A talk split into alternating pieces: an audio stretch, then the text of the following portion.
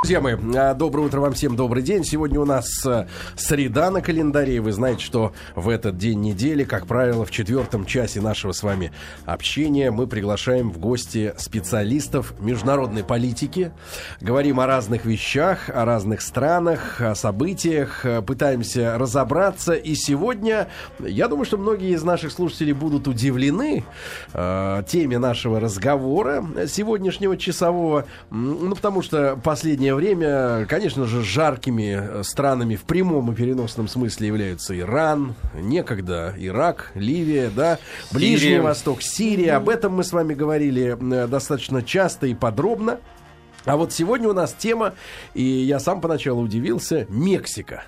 Жарко, но вроде бы в переносном смысле не горячо. Ну да, достаточно благополучно, Да, да. что мы все знаем Но о проблемах мы, сейчас мы там ничего Да о ничего. Мексике не знаем, Кроме друзья мои. Нет, кроме, кроме образа мексиканца, да, который является алкоголиком, бездельником. Сомбреро. Да, да, да. Иногда убийцей. Не, ну еще Вот. кто-то вспомнит ацтеков. Да, ну это уже другие не мексиканцы, да. И сегодня у нас в гостях Юлия Ивановна Визгунова. Юлия Ивановна, доброе утро. Доброе утро. Спасибо большое, что вы к нам сегодня пришли. Юлия Ивановна, доктор исторических наук и ведущий научный сотрудник Института Латинской Америки Российской Академии наук. И вот сегодня мы будем говорить о Мексике. Э, Юлия Ивановна, мы, правда, мало чего о Мексике знаем.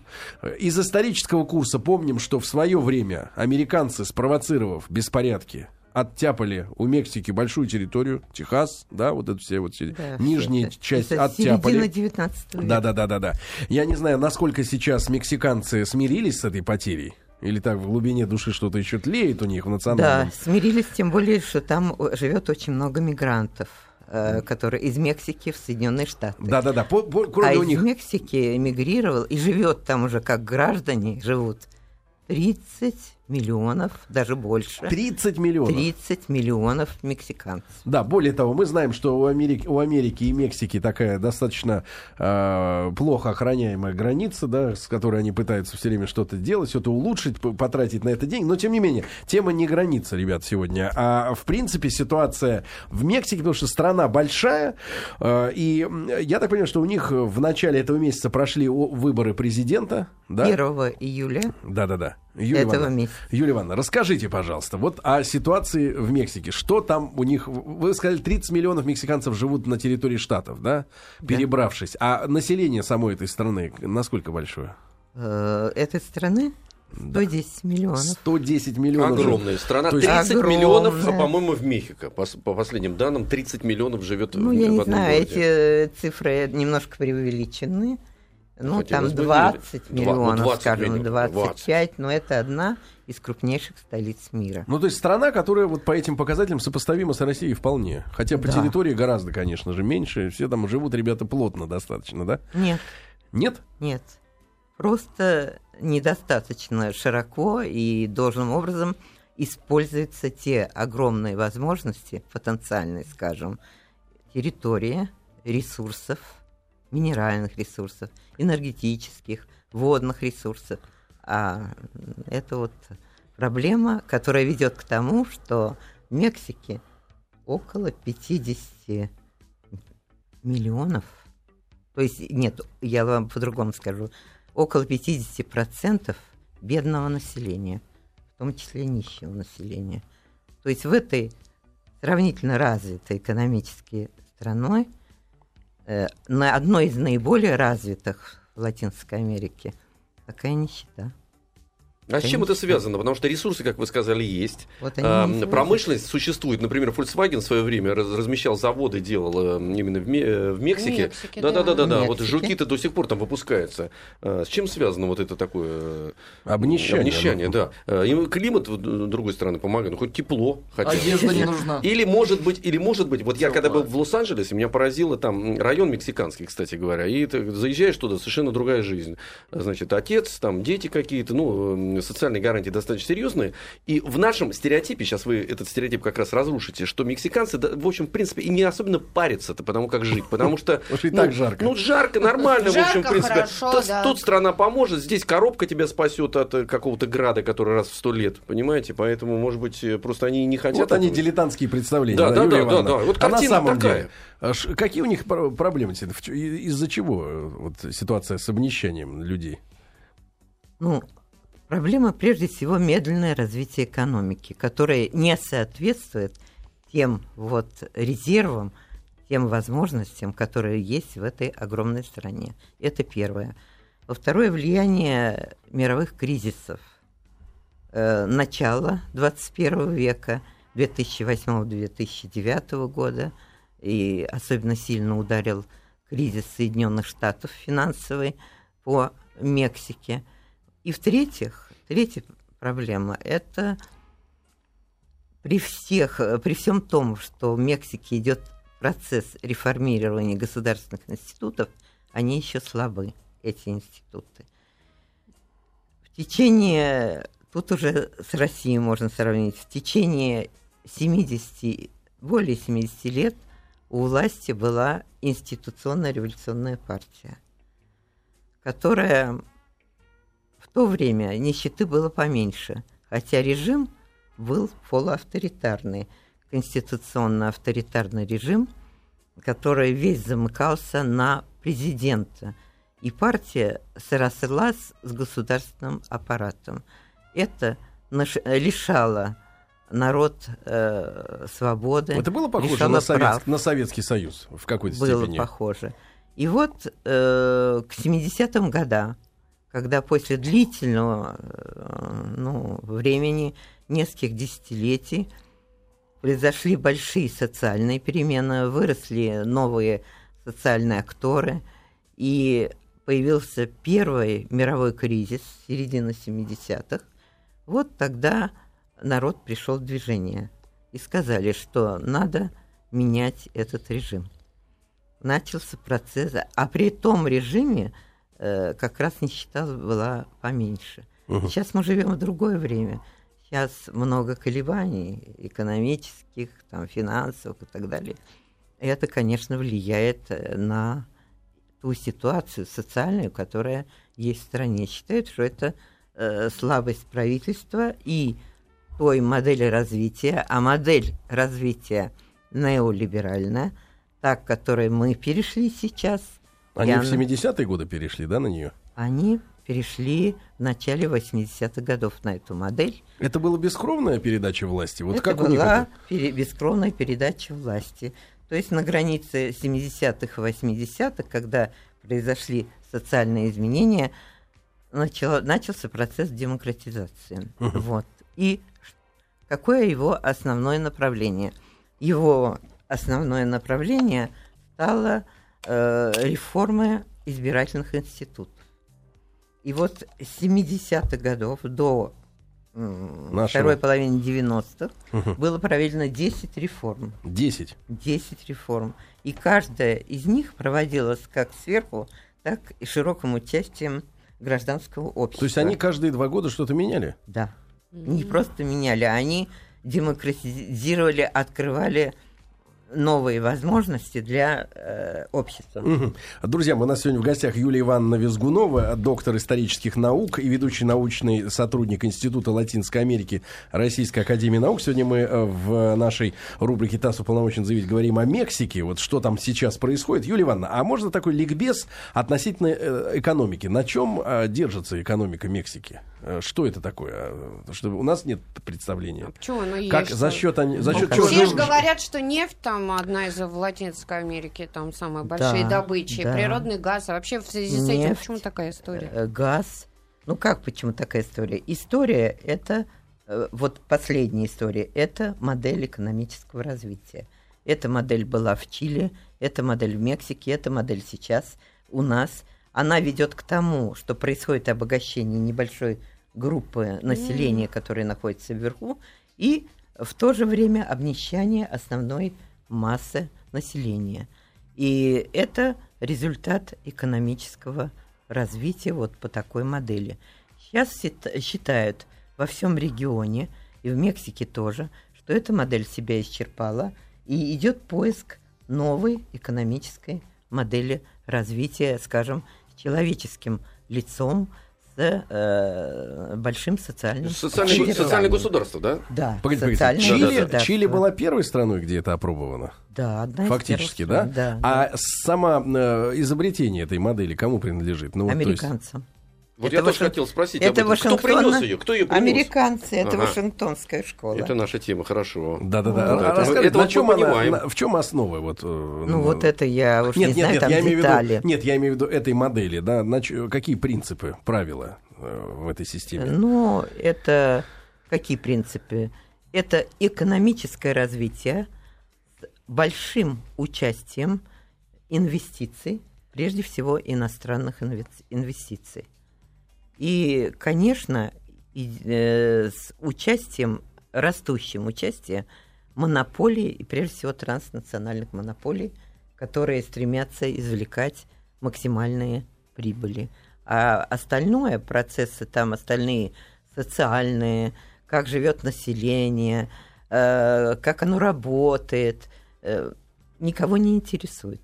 И в результате в Мексике мало того, что э, бедняков там около 50%, там нищих Мгм. 20% людей, которые не могут удовлетворить даже свои элементарные э, потребности на питание. Это вот этих людей относят, относят к категории нищих. Этих людей, Людей. до реформ э, 70-х процентов было меньше? меньше. Но это не только внутренние проблемы, это проблемы глобальные, потому что этот процесс идет по всему миру.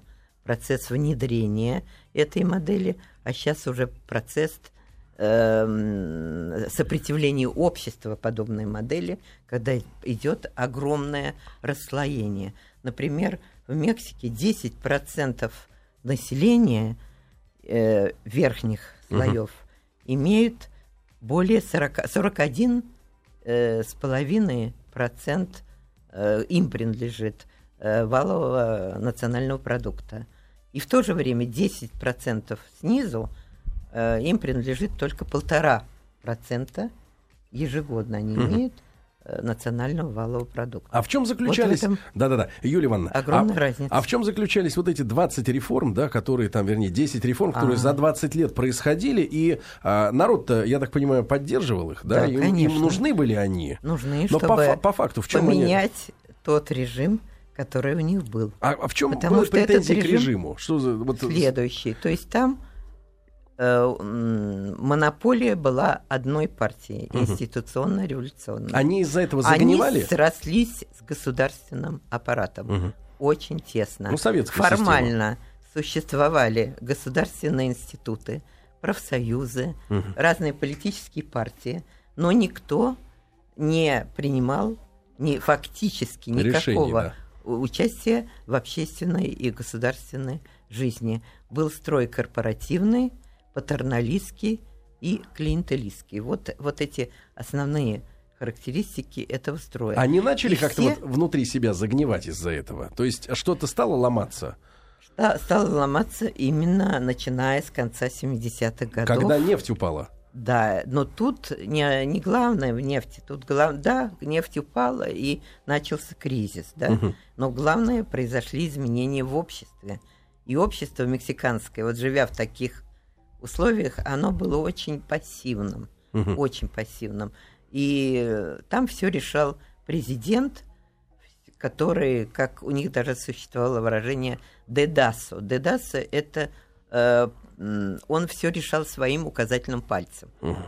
Указательным пальцем. То есть то, что он скажет, то, что, на что он укажет, все так и решал. Все шло по назначению сверху. А, А вот- если они были такими пассивными, как их удалось Да, раскачать на, про- что на вот протесты? это вот, да. Детонация, вот это- Ога-. Огонек стали Нет, издавать. Кто-то должен был подкинуть мысль, что вы живете Да. неправильно, и есть возможность все это менять, изменить. да. Потому что как- то, что то, что у нас было, например, сейчас мы понимаем, что мы э, это же не просто так произошло. Эм, Здесь работали специальные группы, кстати говоря, американские, вот междурегиональные группы, вот это Да. были специальные инструкторы, которые постепенно общество напитывали вот этой идеей того, что вы вы живете неправильно. В Мексике наверняка, Америка рядом, главное, находится. Наверняка были какие-то засланные казачки, которые начали раскачивать, Ну, вы, не- раскачивать вы в свою, общество. вы как пес Да-да-да-да. режима, вы в Я свою пес режима, сторону да, не уклоняетесь. Режим Да, люблю, дайте люблю, Юлии- правильно. Юлии режим должен быть да. жесткий, Юлия чтобы Ивановна, все люди жили хорошо. А, Понятно, что кризис подтолкнул, но тем не менее, э, действительно, идеологически. Какие-то Кто начал? Но давайте да. вспомним, что вот в мире события студенческие движения конца 60-х годов, которые продолжались и в 70-е годы, в Мексике они были мощнейшие, и были репрессии, их бросали в тюрьмы, и были даже убийства. А чего хотели Э, мексиканские студенты? Вот, и смена режима. Это уже начиналось. Мгм. От Потом, э, молодежи пошло. продолжалось, молодежь, потом продолжалось в начале э, 70-х годов. А потом уже с кризисом, когда нефть, цены на Упала. нефть упали, тогда уже это все э, общество начало все приходить в движение, выросли новые социальные акторы, то есть на арену политической борьбы вышла интеллигенция, предприниматели впервые тоже вышли э, во второй половине 70-х годов, стали создавать свои политические организации. И когда началось вот это движение за реформы избирательные, то там участвовали лю- люди и слева, и справа. А кто дал и них, партии э, и слева, Да. и справа. Юлия Они Ивановна, а- объединялись. А, кто дал слабину? Э, Если э, у нас Горбачев, а у них, э, ну вот как бы навстречу народу пошел кто? Если 70 лет жили, и, в принципе, наверняка... И м, по указу президента были, все делали. были да. годы не все такие урожайные, это уж на нефти, но тем Нет. не менее терпели. А вот как... Ну, у них, когда вот с нефтью это случилось, то был Лопес Портильо, такой Мгм. президент, который уже стал внедрять первые экономические шаги. Он делал в сфере, э, как вам сказать, в сфере э, открытия своей экономики миру. Мгм. Вот. И дальше пошло-пошло, и в начале э, 80-х годов другой президент был Мигель де ля Мадрид, который буквально месяц назад умер, который уже формально внед- внедрил вот новую Это модель типа Ельцина у нас. развития. Мгм. Да. А если говорить о политических изменениях, Да, которые вот после 10 реформ были приняты, да, да. и, самое, и за эти 10 реформ, в которых активно участвовало гражданское общество, они разработали механизмы соревновательных, прозрачных, совершенно свободных выборов. Мгм. Была создана организация или центр, скажем, Федеральный избирательный институт, совершенно независимый не от власти, он стал независимым в 2000 году, Мгм. ни от власти, ни, ни от политических партий. И эта организация, только она стала на основе законов руководить выборами.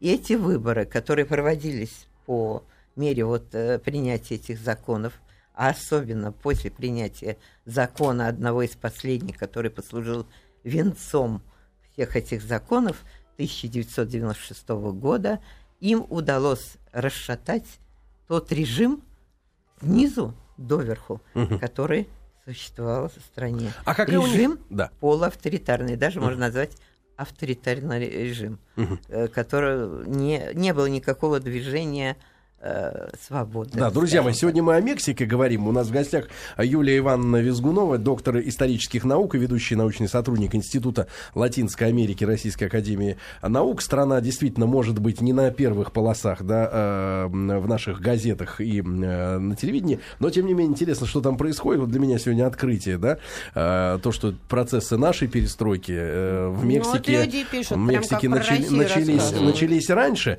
А, Юлия Ивановна, а, понятно, расшатали систему сегодня, да, вот в данный момент. Они в, в- в каком находятся состоянии? Если системы той нет, то Вот теперь в я чем? вам расскажу, что они ее расшатали э, ну, к 96 году. В 97 году монополия этой партии начала уже Рушиться. рушиться.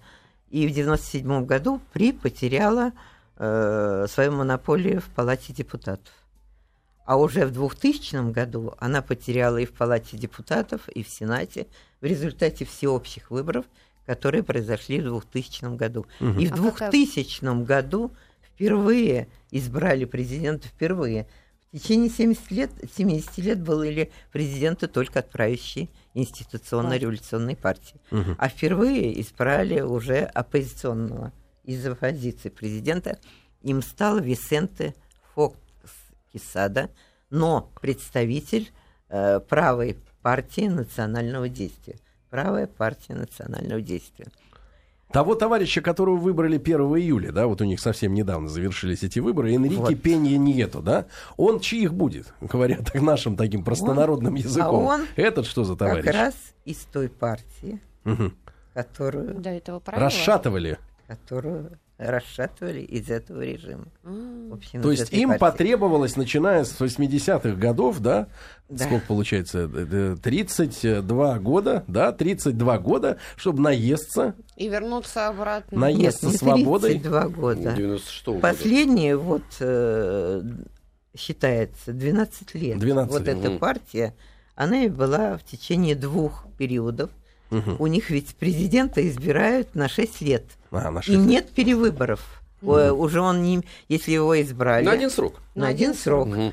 он э, от- отработал свой срок, а дальше он хочет отдыхает, Мгм. Хочет пишет А меня- хочет мемуары, но больше он никогда не станет президентом и не э, войдет ни в какие палаты, ни в какие. Да, дорогие друзья, думали ли вы о том, что история Мексики, а, по крайней мере, современная история, да, на протяжении последних там 50 лет каким-то образом похожа на историю России? Конечно, нет, мы тоже были в иллюзиях некоторых. Оказывается, все бывает вот таким вот образом, как мы сегодня говорим. Сейчас мы прервемся на новости, на новости спорта. Я напомню, что у нас в гостях а, Юлия Ивановна Визгунова, доктор исторических наук, ведущий научный сотрудник Института Латинской Америки. Сегодня о ситуации в Мексике говорим, а после новостей вернемся. Друзья мои, так ТАСС уполномочен заявить. а, Мы в этот день недели, в это время разбираемся с международными вопросами, международными делами. И э, неожиданный сегодня совершенно разворот. Э, Мы сегодня говорим о Мексике. И э, я думаю, что для большинства наших слушателей, да и для нас, э, ну, не предвещал разговор, честно говоря, откровений. И откровения эти не радуют. Вот мы с товарищем Веселкиным отходили и как-то с грустью подчеркнули, что вот эта модель э, развития, да, которая навязывается транснациональными корпорациями для того, чтобы высасывать из стран ресурсы и не обращать при этом никакого внимания на состояние населения, оставляя местным элитам э, шанс э, отбрехиваться, вот, она, к, сожалению, конечно, распространена по миру очень широко. И вот Юлия Ивановна Визгунова у нас сегодня в гостях, доктор исторических наук, ведущий научный сотрудник Института Латинской Америки э, Российской Академии Наук. Юлия Ивановна, еще раз спасибо большое, что вы у нас сегодня в гостях. И я так понимаю, что 1 июля э, прошли выборы нового президента Мексики, и победил опять представитель той партии, которая была у власти 70 лет в свое время, которая срослась э, с государственным аппаратом. После этого пошли реформы. Сначала молодежь. Знакомо, да? Потом интеллигенция, но эти ребята тоже не остаются в Это мы стороне. знаем, Вот. знаем, Ну как и в это итоге делается. 50% нищих в стране. Да, и вот они вернулись обратно. А, Юлия Ивановна, в результ... э, да, Юлия Ивановна, в результате э, этих, э, ну, скажем, вы говорите 12 лет, вот предыдущий президент, но с момента начала расшатывания, да, системы уж лет 30, да, как прошло, наверное, с 80-х годов. Вот за это время Мексика как страна распростилась э, с какими-то национальными монополиями, распродала предприятия, там, нефтедобывающий Да, сектор. с этого, собственно, и начали в начале 80-х годов э, продавать предприятия. Но, но нужно иметь в виду, что мексиканские, э, ме- мексикан, среди мексиканского народа, в силу их историчес- истории, у них очень сильны националистические настроения. Мгм. И мексиканское общество встает стеной, когда хотят продать те, э, некоторые Налево. государственные монополии. Мгм. Да. Вот, например, у них есть такая монополия э, Петролиус Мexicанus. Это нефтяная. Мгм. И уже было много попыток ее продать, расчленить и даже э, внедрить туда иностранный капитал. И буквально вот при последнем президенте, а им был э, Филиппо Кальдерон Мгм. от э, партии... А фамилия более-менее раскрученная. Да, Филиппе Кальдерон. Были дискуссии, которые продолжались несколько месяцев между ним и представителями общественности, законодательной власти. Но была принята реформа по нефтяной промышленности. Но не разрешили туда внедрять иностранный капитал. Но тем Ни не менее, процента. а, тем не менее, Ю- Только в, в строительство некоторых Тем не объектов. менее, Юлия Ивановна, за эти годы все-таки они э, расстались с чем-то. То есть, вот э, я хочу понять. Самым важным они не расстались. Например, в 1938 году у них была национализация нефти. Раз. А дальше в 1951 году национализация электроэнергетической компании. Мгм. И вот две электроэнергетические компании существовали до последнего времени, тоже, тоже, тоже государственные. Но Филиппу Кальдерону удалось все-таки его правительству ликвидировать одну из них буквально вот э, год назад, скажем, да. Но можно утверждать, что они... Но а, они сохраняют свои вот э, богатства, которые были национализированы в основном э, прогрессивным правительством Лассера Карденс. Вероятно, вы слышали. Юлия Ивановна, вот это вы, сухую, вы это сказали про президент. Кальдерона, что э, в последний там чуть Да. ли не э, на выходе да, из кабинета, э, из, из дворца, э, э, взяли и что-то там провернули. Такое ощущение, что... Выход у него будет в декабре. А, выход в декабре, да? Этого Вот выбрали. прошли выборы, а в декабре Еще он уже, время. да, он в сентябре будет э, произносить отчетный доклад. Каждое 1 сентября они произносят, президент произносит доклад, а потом в декабре уже будет инаугурация. Юлия Ивановна, Ну, а вот э, идеологически понятно, они оппозиция, но а, вот э, в экономике они какой идеологией подпитываются? Или это вот в буквальном смысле ребята были агенты влияния, которые делали то, что вредно для этого государства, изнутри кто? как бы подрывая? Вот Кальдерон, эти, которые... Кальдерон, да. Нет, никто Нет? ничего вредного не делал. Но если все равно обнищание продолжается из-за того, что Ну, потому они что эта делают. модель, она продолжается, и у нас ведь есть. Нет, мы э, почему хотим оторопились? разобраться, у, нас, да? у нас то же самое, поэтому давайте поймем Потому Мексику, нас- хотя бы, может быть, что-то Люди возьмем. говорят, что это невежественно Да. сравнивать Почему? Россию и Мексику. А мы не Потому сравниваем. Мы просто А рассказываем, мы что- рассказываем про Мексику, Э, а что почему ты там, себя если ну, видишь? Вот модель, если она вот- единая. Нет, если, Многие идут если людям, которые пути. отваживаются на использование слова невежественность, э, не, не, неочевидные некоторые сравнения, то это ваши проблемы, ребята, а не наши. Так вот, если вы настолько туповаты, вот, как еще вот по-другому говорить, каким крыло- крыловским языком вам надо в- в- втирать, так сказать, информацию, да? Юлия Ивановна, а хочется разобраться вот в чем. А, модель понятна. Но исполнители конкретные, они ведь э, на- на- работают на транснациональной корпорации или они свято действительно верят, что эта модель, э, не принося действительно стране э, пользы, когда-то сработает что-то у них Я вот э, вам скажу, мифология? что или что? последние буквально пару лет в Мексике получило распространение выражения «фактическая власть». «Подер, эль подер фактику». Мгм. А фактическая власть кто? Олигархия и монополии.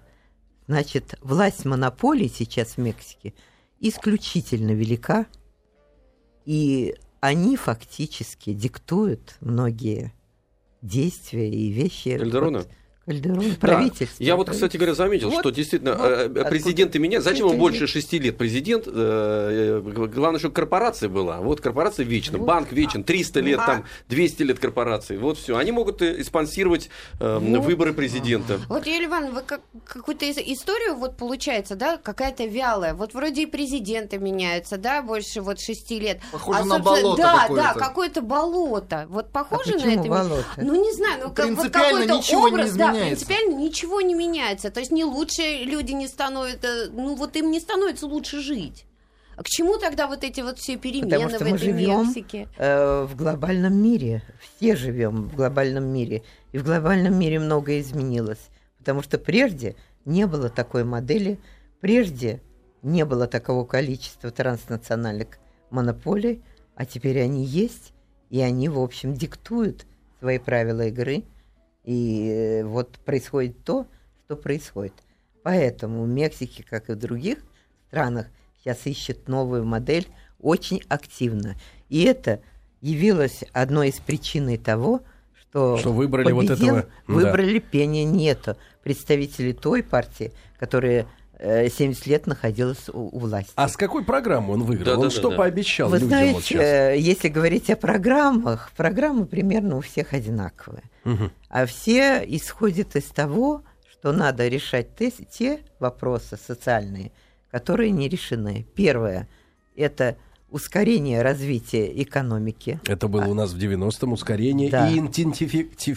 Перес- перестройка всей страны. Помню. И модернизация. Модернизация. Модернизация И модернизация. Ну, наверное, да. безработицу обещал сократить. Да, а раз она будет быстро развиваться, то это послужит основой и сокращения безработицы. Мгм. А безработица в Мексике, но она не была настолько значительна, как во многих других странах, если иметь в виду открытую безработицу, но она резко выросла. Резко выросла, открытая. Э, например, 10 лет назад было 3,5% безработных открытых, а сейчас 5,5%. А если иметь в виду скрытую э, безработицу, то она значительная. Она составляет 30%. Ну, Юлия Ивановна, но главный вопрос, который И в волнует... основном Да, касается молодежь, Да. которая Которая- из-за нищеты не может э, учиться. Ну да. Юлия Ивановна, а вопрос остается главным. Если настолько усилились транснациональные корпорации, да. которые могут менять правительство, по большому счету, да, под себя, а может ли локальный лидер изменить расстановку и отказаться от модели, которая, в принципе, устраивает э, главных, э, э, тех, кто банкует? Вы знаете, это не такой простой вопрос. Вопрос в том, что общество хотело изменений. Вот они 6 лет, потом еще 6 лет имели э, у власти эту партию, которая произошла, в общем, пришли к власти после смены режима. Мгм. И начали перестройку, скажем, свою Мгм. перестройку, трансформацию государственных институтов для того, чтобы двинуть вперед решение всех насущных проблем. Но не очень получилось. Какие-то реформы они провели. То есть тут уже э, перешли от э, демократизации законов электоральных к демократизации институтов. И хотели провести за эти 10 лет интегральную реформу институтов государственных. Мгм. Целый ряд законов было принят. Но не получилось резких изменений, как мы видим, прежде всего в социальной сфере. Поэтому народ захотел перемен. А перемены Но это не, не- но это не были? всплеск внимания к ностальгических таких Нет. настроений. Нет. Но переменами что здесь послужило? Тут э, не только был ориентир на эту партию, но есть ведь и другая партия. Партия демократической революции. Мгм. И все левые впервые направили, в общем, э, в Усилия, качестве да? кандидата своего представителя, все левые, которые были раздроблены, они объединились, и был э, их кандидатом Лопес Обрадор. А сколько вообще всего, сколько Вот. всего кандидатов шло на вот Шло на четыре кандидата. Четыре кандидата. От правящей партии шла женщина. Мгм. Впервые в Мексике э, была кандидатура женщины. И все думали, что она использует свой имидж и сумеет занять достойное Красивая место. женщина. Красивая, Тимошенко. красивая женщина Хосефина Мгм. Ух ты. Васкес Ух ты. Мота. Ой. Но как-то у нее не очень получилось это, видимо. И ей было немножко трудно. Почему? Потому что она представляла партию, э, партию было Националь- да? да, которая себя дискредитировала в плане вот решения социальных проблем и а почему, проблем почему, реформ. почему победителю, вот это пенье нет, а, представителю старой, да, той самой партии, удалось обыграть э, демократов, вот этих объединенных либералов? Э, всего на несколько процентов, на 5 процентов. Но не погрешность, да, все-таки это была победа. Это была победа. Нечестные А погрешность была 6 лет назад, когда тот же Лопес Обрадор выступал и соревновался с Филиппом Кальдероном. Мгм. Это были тоже всеобщие ры- выборы. И Филиппо Кальдерон его победил на 0,57 процентов. 0,57. 0,57. С ума сойти. Да. И тогда уже были, конечно, подтасовки и так далее, но вот эти элиты сумели это сделать. Удержать. Но вы не забудьте другого. Мы не будем, конечно, никуда кивать своим взглядом, но у них очень распространена поговорка «Мексика далека от Бога, Мгм. но близка к Соединенным Штатам».